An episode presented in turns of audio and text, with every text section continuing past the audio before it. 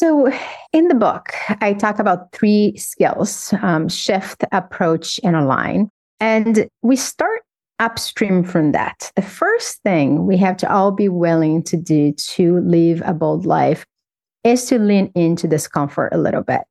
And it doesn't have to be publicly like you and I just did, but like sit with yourself.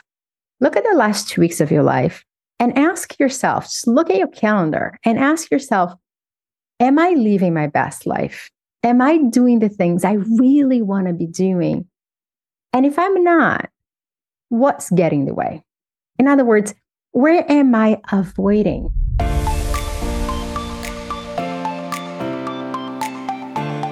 Hey, friends, welcome to the Good Life Podcast, a show for women in midlife who want to live happier, healthier, and more meaningful lives. I'm Michelle Lamoureux, self love and podcast coach as well as the author of Design a Life You Love. And together, we're going to be doing just that. Each week, I bring on world class experts, authors, entrepreneurs, and also do solo casts with the intention of giving you the time and space to think about what you really desire in your life. I'm so glad that you're here. Hey, friends, welcome back to the show. Today, we're going to learn how to turn our anxiety into strength with Harvard based psychotherapist Dr. Luana Marques, three, her three step method to living boldly. It's a clinically proven approach that inspires patients from CEOs to at risk teens and echoes lessons learned from growing up in poverty in Brazil. Dr. Luana Marques is an associate professor of psychology at Harvard Medical School, past president of the Anxiety and Depression Association of America, and the author of Bold Move, a three step plan to transform anxiety into power. Informed by her personal journey in two decades as professor and researcher at Harvard Medical School, she coaches individuals to live their best lives by rewiring the way they think, feel, and behave. Welcome. Thank you so much, Michelle. I'm so um, honored to be here with you today. Uh, oh, I'm excited to jump into your book with you. I um, loved reading it. I felt like I got a sense of who you are. And one of the things that I truly appreciated was you think, oh, you must have it like never make mistakes, never have anxiety. And you're very transparent in the book that you're also on your own journey, even with the tools that you can go back to. And so we're very lucky to be learning from you because we don't have those tools. We get stuck in loops, don't we? we we do. We do. I really wanted people to understand that, you know, I think about the book and the skills as like going to the gym. If you stop going to the gym, then you lose your skills. And so, yeah. you know, anxiety is part of life. We can't get rid of anxiety. And I talk a lot in the book about my own anxiety journey and understanding how to, to transform into power, knowing that's going to be there with me.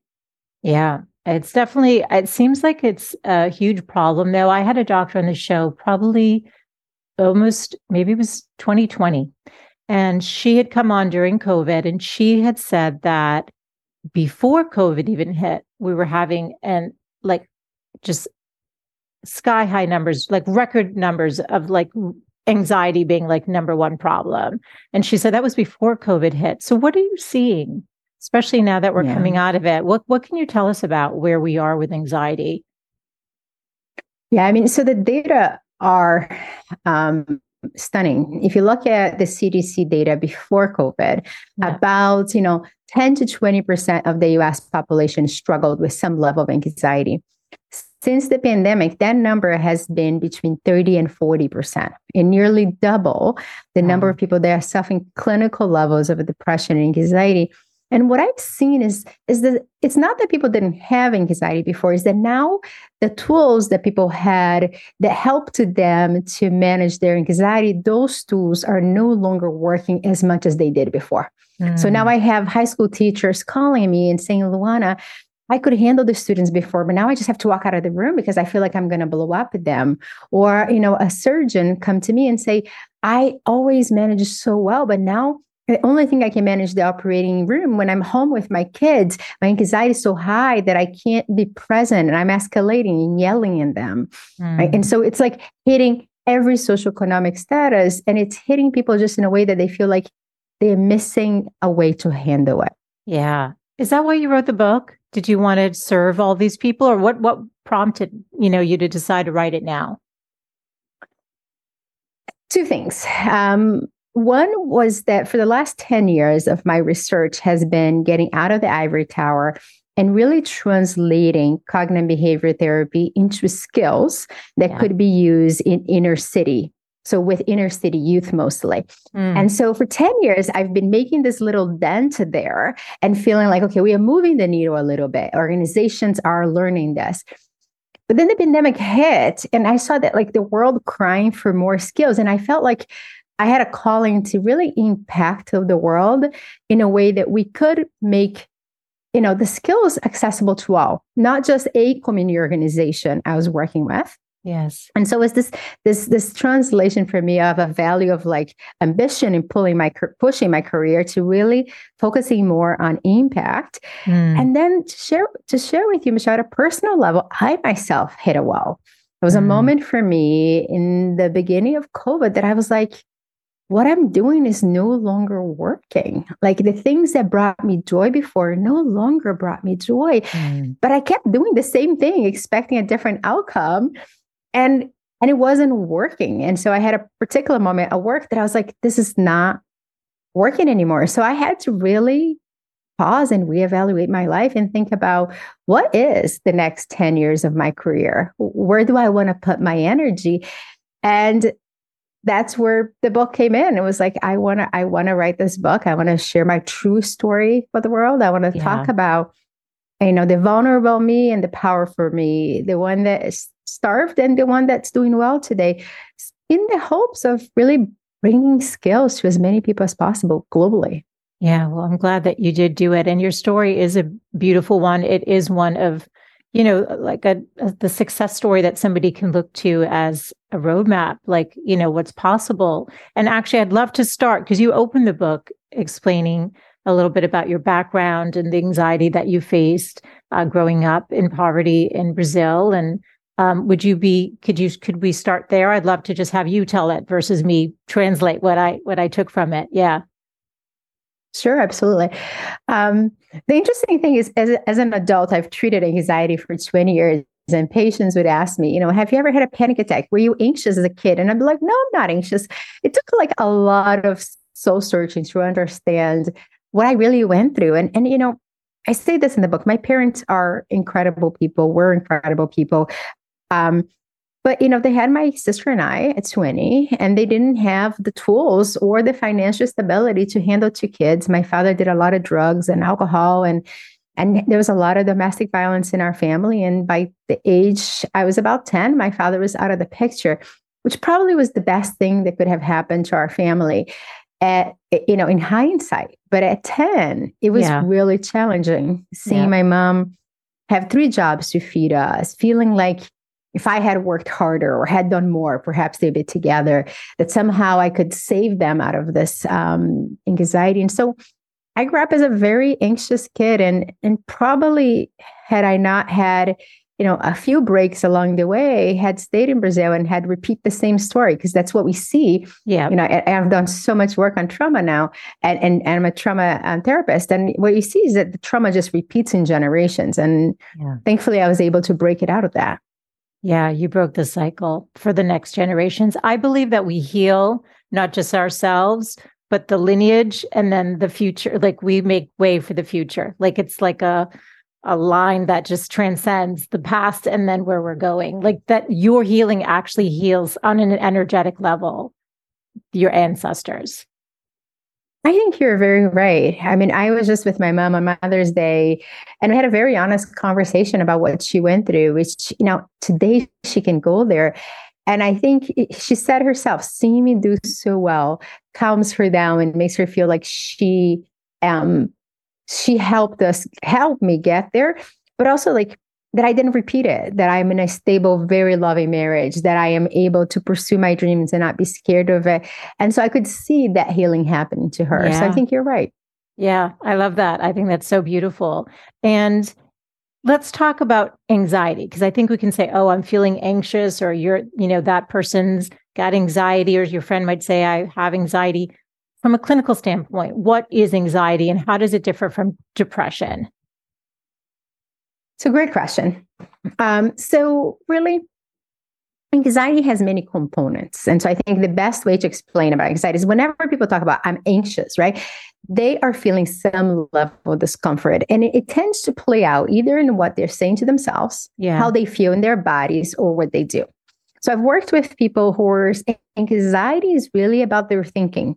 And it looks something like this what if I don't get that job? What if I can't go on that date? What if? And the what if is usually a catastrophe about the future. Yeah. And right. And they're yes. stuck on this what if. Yeah. And the more we feed our brain that what if, yeah. the more we start to feel anxious. And that's where some people, you know, stay on the what if. Some people their heart pounds they start to sweat they have tingling sensations. They just feel like uncomfortable in their physical body. So there's this yes. biological component of anxiety. And then there are people that hate anxiety so much that to not feel either the feelings or to to avoid the thoughts they just avoid anything that makes them anxious. So i've worked with people that won't you know go on roller coasters or go on a plane for that matter. Or even you know in the extreme case i've had patients that like really want a family but are so terrified of dating that they won't go on a date. Wow. and so they're not anxious. They'll come to me and say i'm not anxious. I said okay but what if you were to go on a date? And they go well that would make me anxious but like right now i'm not anxious. They're just avoiding which we'll get into. Yes right? That's exactly right. And so that's how i think about anxiety. It's like a situation happen and yeah. it affects our thoughts, emotions, and our behaviors. And for each one of us, it looks different. I, you know, when I get anxious for me, a lot of it is physiologically. I woke up this morning and I have this book coming out, coming out in a weekend. The first thing that happened, my heart was pounding and my brain went, Oh my God, the book is going to tank. And I was like, Stop it. like, I don't want to hear that. But my brain was just spinning a little bit. Yes. And each one of us just have a different flavor of anxiety a little bit. Yeah. What if it's chronic? So when you were little and managing so much, right? And then you felt like you were you were helping to take care of your sister and you know, you were doing so much as well. And then also I think when we're kids, we feel some sense of responsibility if we see our parents, you know, in these hard situations, even though we don't necessarily have the tools for them. There's maybe a sense of over responsibility that develops, right? Or like different parts of our character yes. develop as a result of that.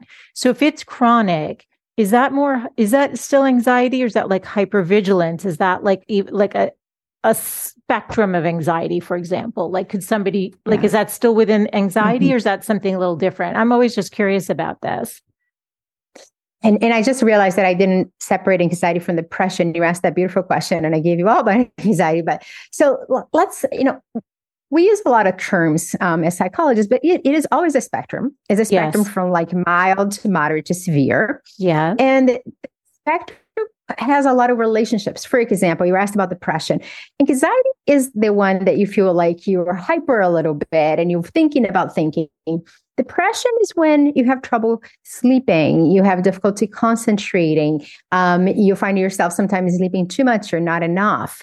Um, and the person on the depression spectrum tend to say things like, I just feel like I'm carrying a hundred kilos of potatoes on my back and I just, yeah. I'm dragging, my body aches, right? So the sense of heaviness that comes with depression versus anxiety when you're hyper. And so where this hypervigilance comes in, that term comes from when we're talking more about a traumatic experience, like I described in my childhood, that was extremely yeah. traumatic. Yes. And I honestly did not understand that domestic violence was trauma until I was in graduate school. Wow. And within the culture in Brazil, Michelle, is just accepted.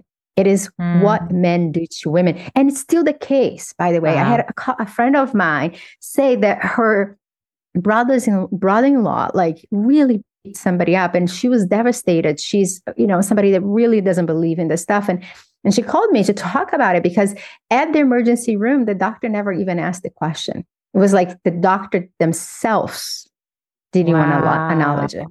Oh, wow. And so, and so to your point, hypervigilance happens when you have especially chronic childhood trauma, trauma.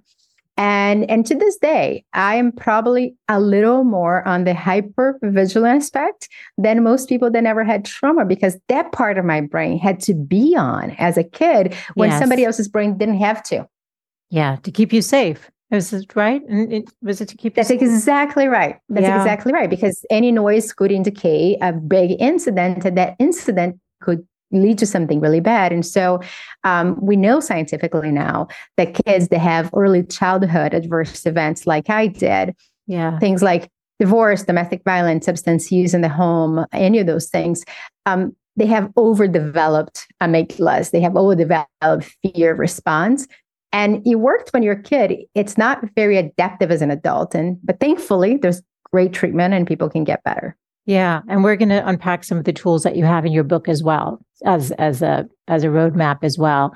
You know, I, I guess as you were talking, I was thinking about um, of teens and stuff and and the rates of it, and I had read that because I have a teenager, I have a 14 year old that, and please correct me if I'm getting this wrong. Um, so they, their prefrontal cortex doesn't fully develop until they're like 24 or 25.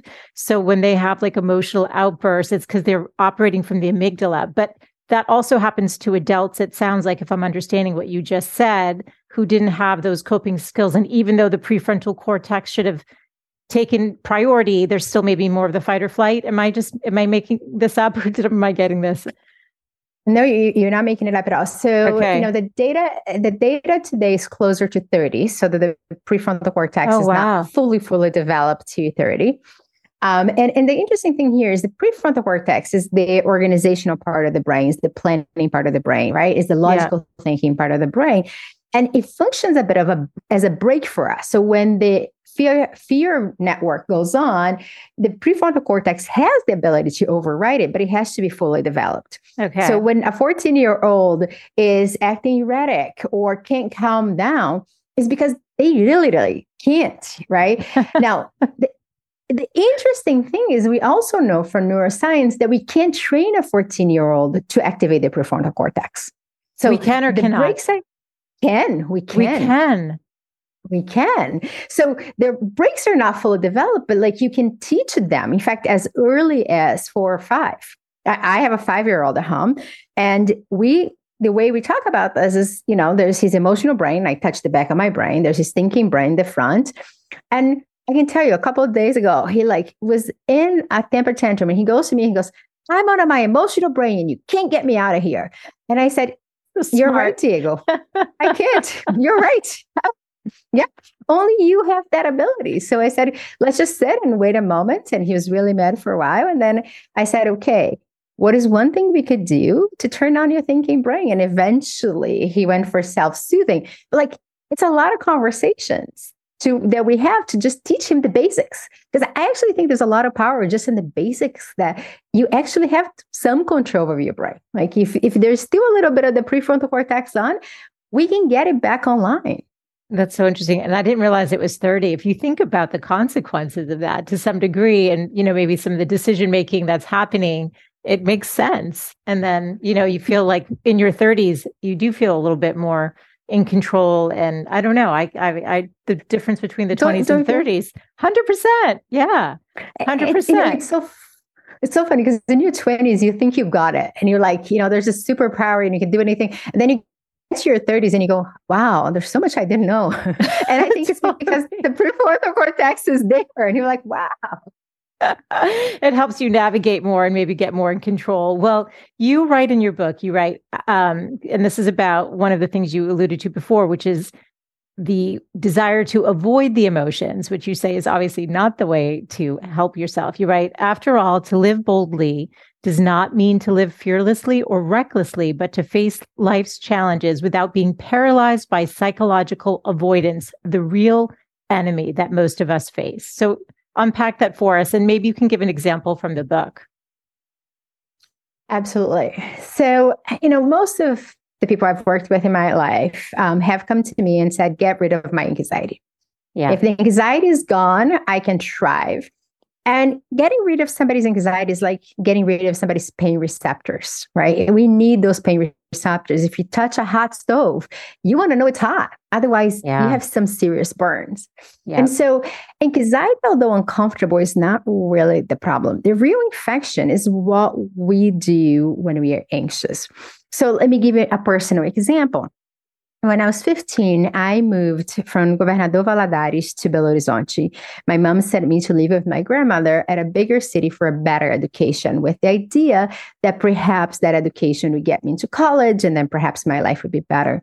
And so I went from this network of feeling safe with my mom and my sister to this huge town and having to walk to school and learning new things and learning new people and not having my friends. And my brain pretty much decided that people are scary and no one was going to like me. Mm. And so I hyper focused on studies because that was the message I get. If you study, you're going to get out of where you were at. Yes. And my grandmother looked at me and said, Why aren't your friends coming over? And I'd answer with, Well, I need to study more. But why haven't you made any friends? You had to, a lot of friends in your small town. And I kept just avoiding it. And what I was avoiding was this discomfort that I was perhaps awkward. I was a small town girl in a big town. And eventually, my grandmother, um, being a very wise person, dragged me to the mall um, and the impetus that we are going to have Chinese food. And I was so excited. I had never had Chinese food. And the minute we got the food, she looked at me and says, Let's go sit and talk to that older gentleman. And Michelle, I have to tell you, like to this day, I tell the story after it, and it's like I still get a little pit on my stomach. And and oh, today I do keynotes in public speaking, but I remember the 15 year old me and what my brain said. It just said people are scary, ah. right? And had my grandmother not intervened, I would have continued to avoid because avoidance works momentarily. Yeah, right? Being home sure. studying made me feel momentarily better. It's just the cost is so high long term. Yeah. And if I took that that 15 year old me and took my grandmother out of the picture, and just use science to predict what we know is a kid like that it's very likely to develop what's called social phobia mm. and individual social phobia makes you know less income they have less quality of life they never pursue their full potential because they spend their whole life avoiding people and so that is the argument I make in, in the book is that yes, anxiety sucks. I don't like it either, right? But what really gets us stuck is not anxiety, is what we do when we're anxious. And if all we do is get a quick fix to run away from discomfort, we stay really stuck. Yeah, that's such a good story. Well, okay, so it made me think of a couple different things. Can anxiety itself be a way to avoid? Meaning you get in the pattern of looping. And so you keep yourself, maybe that's still avoidance, but you're looping. And so by staying in these either catastrophizing, doing the worst case scenarios, you're still just in your head and you're not fully engaged because even though it's uncomfortable, you're still somewhat in control, even though it feels totally out of control. Does yes? That is a beautiful description of a person that reacts to avoid. So is the person that they get anxious and then they do something, they go towards the anxiety. That was me 10 years ago. Like the more anxious one year, I was so anxious about being at Harvard and my postdoc and I wasn't good enough to be at Harvard that I literally published nine papers in one year. No, there's no reason for this. so, up late. My friends would go to the pub to the pub on Friday night, and I would be like sitting there writing papers like a maniac because I was so terrified I didn't belong that I just reacted and avoided my own emotions. And when that year ended, here I was alone, not in a relationship, miserable, and going, why did I do that? It's when I was like, oh my God, that's just avoidance. That's what I was doing. I was avoiding by being overproductive. It's just a flavor of avoidance. Okay. Okay. So that I think it's important for people to hear. You can use your own anxiety to continue to avoid because even though it's uncomfortable, it's in theory, there's a part of you that feels like it's protecting you because you're just within yourself. Yes. You're not engaged. Okay. So exactly you say we have a superpower. What is that? Pausing. Our superpower is actually our ability to take back our brain and take control of it. And this is what I mean in the moments like you and I've been talking about, Michelle, those moments where the amygdala, right, the emotional brain kicks on, we very likely try to do something to avoid. We're very likely going to kick into avoidance because we're biologically wired to avoid yeah. discomfort, right? The yeah. brain is thinking there's something wrong. Yeah. And the way I activate my superpower is really by moments that my temperature go high I literally will pull up a piece of paper and I'll write down what am I saying to myself? What are my thoughts? What are my emotions? Linking thoughts to emotions, and what do I want to do? Mm. And the reason writing helps is to write, you have to activate your thinking brain. And they compete for energy in your brain. So when you're on fight, or flight, you can't think logically. And when you're solving a calculus problem, you're not in your emotional problem, brain. Yeah, yeah. And so if you're in your emotional brain, to hit a pause, really spending some time even writing down what you're saying to yourself can be really liberating because it creates a little gap between emotion and reaction. Does yeah. that track for you? Does that make 100%, sense? 100%, because I did it literally two days ago. Because I there's a particular pattern that keeps showing up. And I was like, I, you know, I'm 52 now. There's something that does happen, I think, in your 50s too, where you start caring less. So I don't know if mm-hmm. that's another development in the brain or just the l- less estrogen or whatever's happening. It's a positive. It didn't kick in literally until 52. It didn't even happen at 50. You know, I heard Gwyneth Paltrow mm-hmm. in an interview say at 40, she just like didn't care anymore. I was like, no, that didn't happen for me at 40. and it didn't happen at 50. It happened at 52. But there's a pattern I keep bumping up against. And I thought, what is the core, like, what is the core wound here? Mm-hmm. Why am I still so hooked into it? And like, I feel like I revert back to a 15 year old in terms of my emotional ability to manage. And what I'm aware of is that I'm not showing up as me, I'm showing up as the part of me that I feel like I need to be in order to be in a relationship with this dynamic with this other these kinds of people. So I was like, what is this? So I did write down and it does help. It's so it totally tracks for me. Totally tracks. I haven't I haven't unhooked yet though. I'm not quite mm-hmm. there. I'm not quite there. Well, so uh, you know, do you want to talk about it, or do you? Yeah, we can. We can aside? talk about it. Yeah, we can talk about I, it. I would love to hear. Tell me a little bit about that pattern. Let's, All right, so, so I'm going to okay. get transparent. My my audience knows I've been sharing more. I've been doing these Monday musings with them, a little bit more transparent about my own vulnerabilities. Okay, so when my my daughter was born premature, and she was in the mm-hmm. hospital, and there was a really kind of cruel nurse there who was she called me a worrier and like wouldn't take me seriously. And the doctor saw her sort of behaving badly to me but didn't say anything. And you're a first time mom and the baby's you know not coming home with you. It's just you know it's not ideal. Very scary.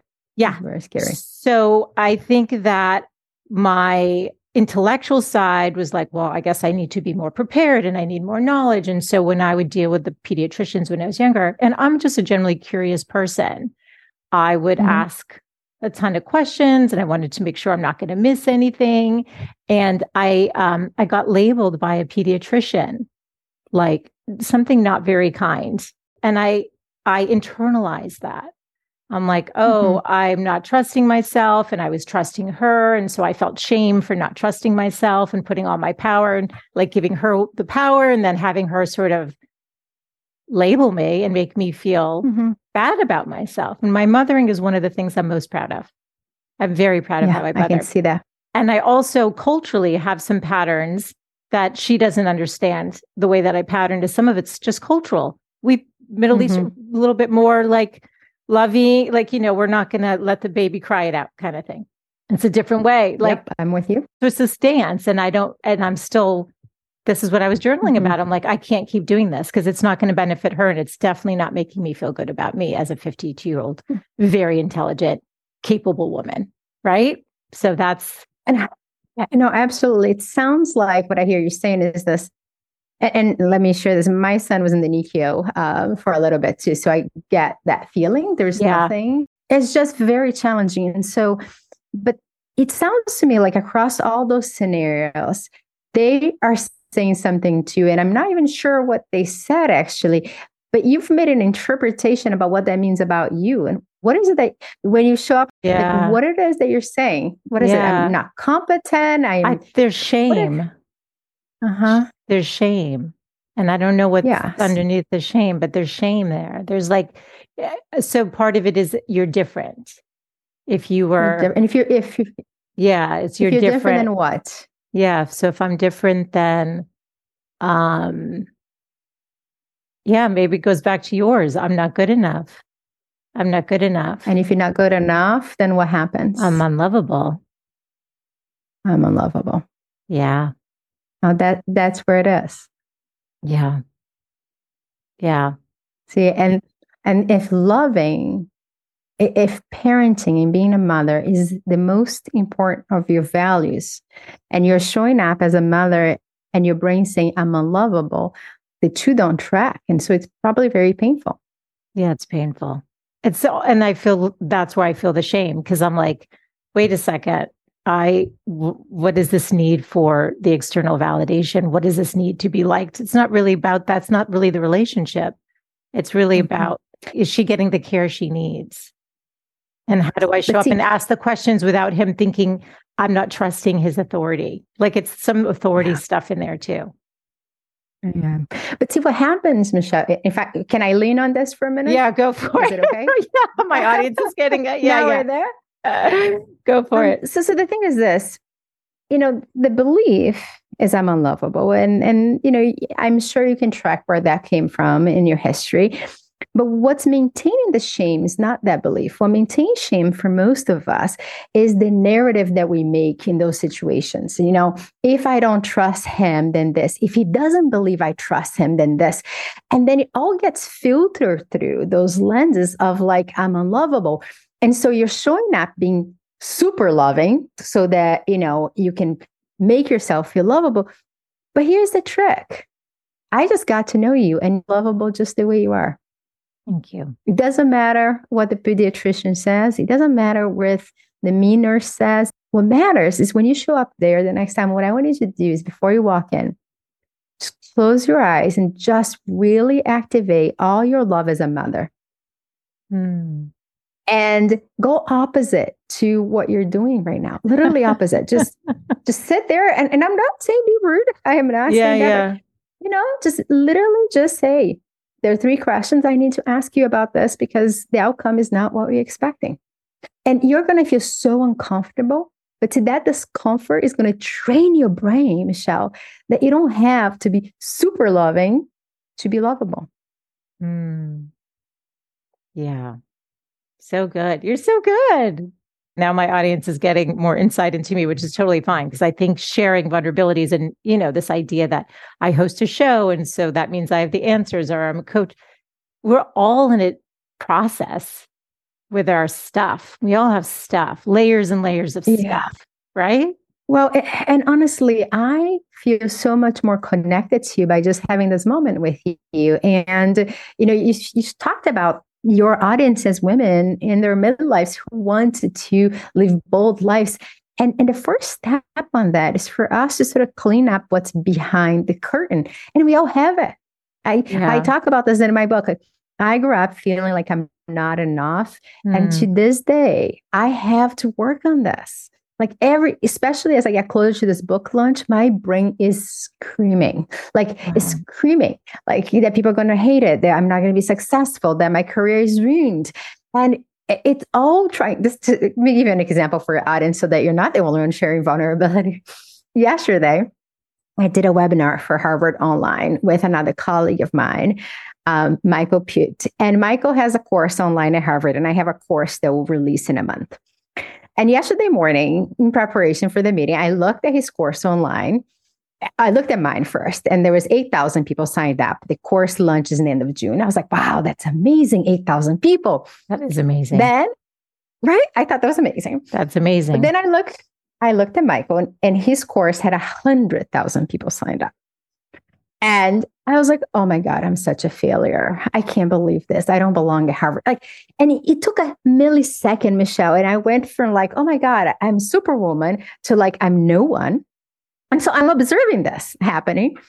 Mid afternoon, I'm talking to my colleague at Harvard who's putting the course. And I said, you know, I thought we were doing well, but we're doing horrible. Like our course only has 8,000. she looks at me and says, Luana, his course launched a year ago. I was like, oh, it wasn't yesterday? She's like, no, that was the relaunch of it. And I was like, my damn brain, you want me to prove I'm not enough. And he created this narrative that made no sense. Yes. Right. But if I hadn't verbalized this to my colleague, I would have gotten to that webinar yesterday so anxious that I wouldn't have been able to perform. Wow. And so, yes. right? Because my brain had a narrative. He's better than I am. The brain wanted to confirm I wasn't enough. Yes. And so I, it I proof. then used, mm-hmm. did 100%. And if you're like a sensitive person, like emotionally read people, then you, I, I've learned that you can be right that you're reading something, but I've learned that I'm not always reading correctly. That I'm aware. Correct. So what, yes, yes, that is correct. Once those lenses are activated, and you know that these interactions with doctors activate your "I'm unlovable" lenses, then you're no longer accurate. Like it's like you're walking in with magnifying glasses to only find proof of that belief, yes. even though you weren't even thinking about that belief. But the brain's pretty smart. Yeah, it's really interesting. And I think, you know, for the women listening, there's probably a situation that you have where you're looking for proof to confirm this negative belief and you can be doing the same thing and you know taking taking a step back and really getting some clarity around what's really going on i literally said to my i've known my one of my friends since we were 12 i'm like i've got to unhook from this one this is sort of not the last, but it feels kind of like the last. It's an older pattern and it's time to go. Like it's not serving me. So each opportunity, each situation scenario, as uncomfortable as it is, I look as it at it also as an opportunity. Right? It really is. And, and and I'm with you as we get older, that has been my experience as well. That you can sort of like identify the like pretzels in our brains. They're keeping us stuck. And I love your word. You've said it several times. I really like it, this idea of unhooking it. Like this one needs to go. Right. And yeah. and you're right. Every opportunity, every situation is an opportunity for you to unhook it a little bit at a time. Yeah. And I will also say to you that as part of what I do, I interview so many nonfiction authors and who write books to teach. Yours is beautiful. Yours is real. I felt you in every page. I was like, oh, I'm really getting a sense of who this woman is. I really like her. I like oh, her, oh, thank you. your strength and your vulnerability in the book. So I'm going to tell you that. And the stories you share are really interesting. Like I wanted to learn more about Jake. Was it Jake? Like what happened to Jake, the CEO? Did he unhook from his anxiety or not? You know, so we can see you could see yourself in all of these different people in different ways. You know, there was just there was and you again sharing your own vulnerability throughout. And it's like, okay, it's like we're not meant to be perfect every day. This is a this is a journey of really learning to love ourselves and and find that peace within. Um, uh, there's so much more I want to ask, and so I'm just going to be mindful of the time too. Okay, so um, uh, let me just take a second because I just want to really think about where to go because there is so much. I, I think people are going to want tools. I know that you know I've done work on myself over the years. I think you know that's part of our. For me, it was an important part of the journey you know, to like mm-hmm. unpack, not be stuck in patterns, not, you know, to do what I can to be as aware as I can, knowing that there's always more work to do.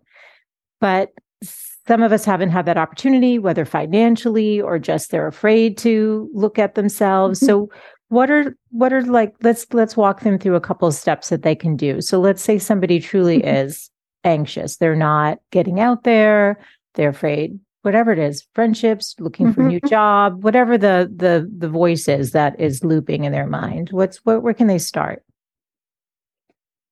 so in the book i talk about three skills um, shift approach and align. Yes. And you know we start upstream from that. The first thing we have to all be willing to do to live a bold life is to lean into discomfort a little bit. And it doesn't have to be publicly like you and I just did, but like sit with yourself. Look at the last two weeks of your life and ask yourself, just look at your calendar and ask yourself, am I living my best life? Am I doing the things I really want to be doing? And if I'm not, what's getting in the way? In other words, where am I avoiding? right? Yeah. Was there a situation that you really wanted to do something? Ask for a raise, you know, go throw your head in for a promotion, change careers. I've I had so many women reach out now because they want to transition so much, but they're so terrified yeah. of, of what's next. And so the first step before you add skills is you have to get naked with yourself a little bit. And, and to me, is identify avoidance patterns. Because if we can't smell the avoidance, it's really hard to figure out where to go. Yeah. Right. And so that's the first step. And then, you know, in a nutshell, the three skills are really designed to affect the three domains of anxiety. So if you're stuck on the what ifs, right? My suggestion is to shift perspective, going from this black and white catastrophic to more balanced views of ourselves. What do I mean by that? You know, it was sort of what it took me yesterday when I was talking to my colleague at Harvard. When I was talking to Nicole, I was like, okay, my brain was like, well, you don't really have to ask the question. I was like, I need to be able to tolerate discomfort. Just ask the question and and you know and and speak to myself as if I'm my own best friend. Mm. And in this course, I'm doing the best I can. And I don't know if you notice this, Michelle, but we talk to our friends so kind. Even if we're direct and loving, we're so kind. Yes. We don't do the same to ourselves. Yes. Right. Yes. And so like it's the first really skill in the book is understanding why your brain gets stuck and how to shift that perspective. And then I really talk about this idea that you need to approach instead of avoiding by going opposite action. This is what I mean. Anxiety demands that we avoid.